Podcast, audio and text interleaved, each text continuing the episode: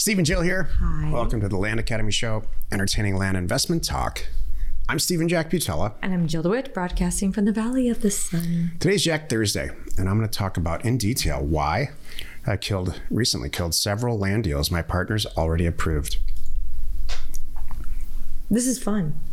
I think this is um, I get to sit back and let you, you like, because I kind of saw it in in uh, Airtable, kind of watched it happen, which is, really nice. It's going to be informative. I I, uh, I think. He says, "Go." Before we get into it, let's take a question posted by one of our members on the landinvestors.com online community. It's free. And please don't forget to subscribe on the Land Academy YouTube channel. Comment on the shows you like. Anthony wrote, "Infill lot advice from a builder." I read this the other day. This was really cool. I recently had a conversation with a builder who took a chunk of lots off my books. It was a good talk. I asked him about the metrics he uses to decide where to build. The answers were eye opening.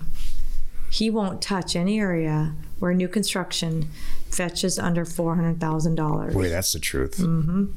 Though lumber costs have fallen from recent highs, he still budgets. This is more than I even thought right now. He budgets 150 to 175,000 dollars a square foot. I was shocked at all the fees and hurdles on new construction. My takeaways: number one, due to the high costs of new construction for infill lots, make sure the markets you mail have a medium home price of over four hundred thousand dollars. That's that's one second before you go on to number two. That's been the case for a long time. Right. The, that number keeps moving, but it's been the case because you need to make money. Right. It- that's this is the the antithesis of affordable housing. It's all you read about in the news, in real estate news, is why the hell this and all these articles are written by journal little tiny journalists that are that are maybe still in middle school we need more affordable housing. Well, great. Here's the reason we don't have it because of this post. Go ahead. Okay. Number two, uh, I will limit my infill offers with an eye towards an expected sale price of no more than 15% of the estimated new home price. So think about that. It's been that so way for- $400,000, you go back, usually go back like 20%, like buy for, mm-hmm. buy for 20, sell for 40. or buy for 40 you could even sell for 80 maybe but now he's saying go even lower than Yeah, that I agree with that. Mm-hmm, totally. Number three, since all these costs and the hurdles on new SFR construction, the demand for cheaper options will only increase going forward. So true. Cheap land. Right. I will be giving priority to mobile home zoned lots. I know there's a deep reservoir of knowledge on this tub- subject here. So, what do you guys think? I I didn't get to see So- what everybody else weighed in on. Yeah, so there, and a lot of people had a lot of stuff to say, including me. Uh, he, this guy's been in our group for quite some time. He's very, very bright, and these are the types of people that, fortunately, that Land Academy attracts. Uh, I do a whole module on Land Academy land, uh, Land Academy mobile home land, and actually developing or dropping mobile homes on land in our career path. So check it out.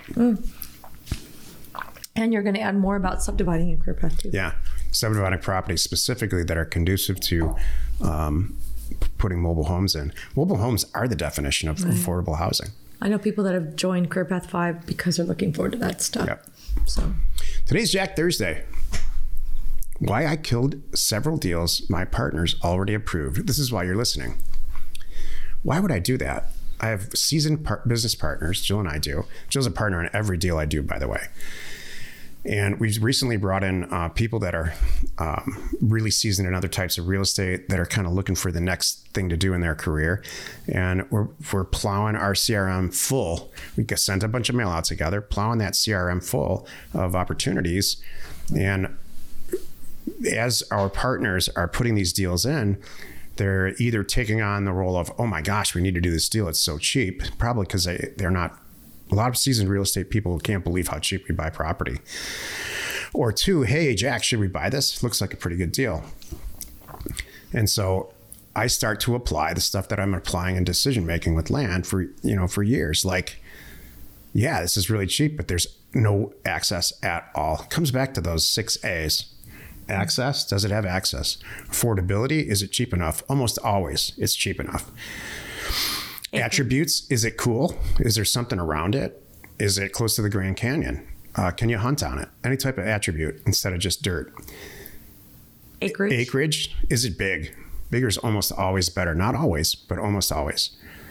Alive, can you are the people there to is are is, is this daughter-in-law calling you know 20 years after they stop paying taxes and finally adjacent which is my favorite what's going on immediately around that property is it a piece of property and then there's a farm right next to it on the east uh, there's a river on the west there's a road, uh, it's a county road going uh, right through the middle of it, and to the south is your property. That passes the adjacent test because there's all kinds of cool stuff happening that's next to the property that where they've addressed utilities and sewage and all of that. So, in the simplest form, the reason that I'm killing deals is because it doesn't have one or all or most of the of those A's. In, in most cases, I'm killing deals because of adjacent. I don't care if it's 2000. We've got a 40 acre property in, in an amazing part of the state that we sent mail in. And it was about $22,000. Everything around there sold is selling and has sold for in like kind acreage for six digits. And this property has absolutely no, I, I've been to where we send mail. I'm fortunate enough to have been there. And I know we're going to have a tough time selling it.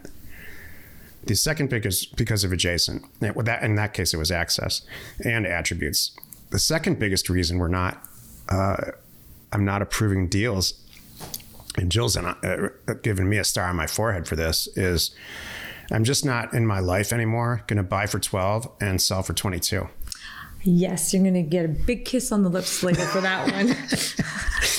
because you go through as much stuff to get a real estate deal done, uh, making 10 grand, as you do, you know, 100. 100. In fact, I would argue a lot it's of times easier. the hundred's easier. yep. Yeah. And so I, I, included this as Jack Thursday today because we have a lot of new members right now because Jill ran a you know back to school promo last month. Please go through the program.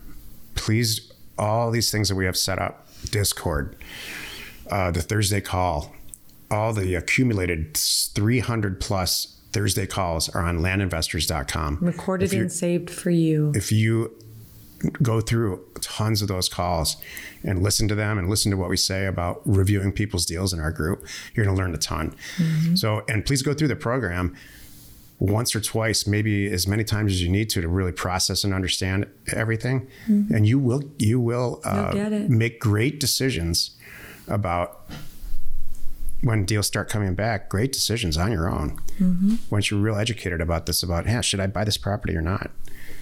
I guess we, we did a show last week, maybe two weeks ago, and we talked about this on the, one of the Thursday calls recently.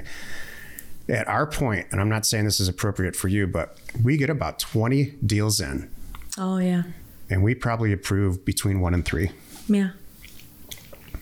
Why? Because it needs we need to make a ton of money on each deal.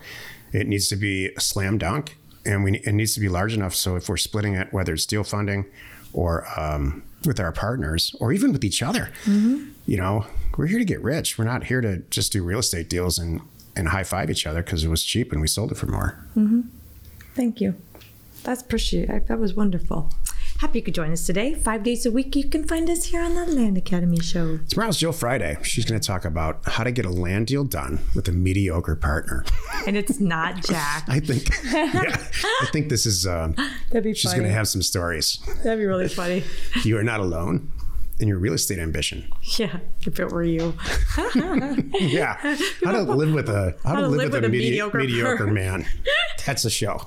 that is true. That's great. How to raise a family with a mediocre man. Everybody wants to hear that show now. Yeah, they do. Even mediocre men want to hear that That's, show. Yeah. what's what's your version of it? What about a mediocre woman? it's it's more prevalent than you think. Oh, what? Oh no. Okay, well we'll talk about that another time. Hey, thanks for tuning in. We hope you find our content valuable and we really do appreciate your support. If you haven't already, please check out our YouTube channel and hit the subscribe button. And don't forget, you heard us talking about it. If you're in Land Academy, get on Discord. It rocks. That's where we all are 24 7 chatter and information and helping each That's- other and deals. That's where all these questions come from on, Uh-huh. on all the podcast episodes. it's where all the cool kids are. we, We are Jack and Jill. An Information and inspiration. to buy undervalued property.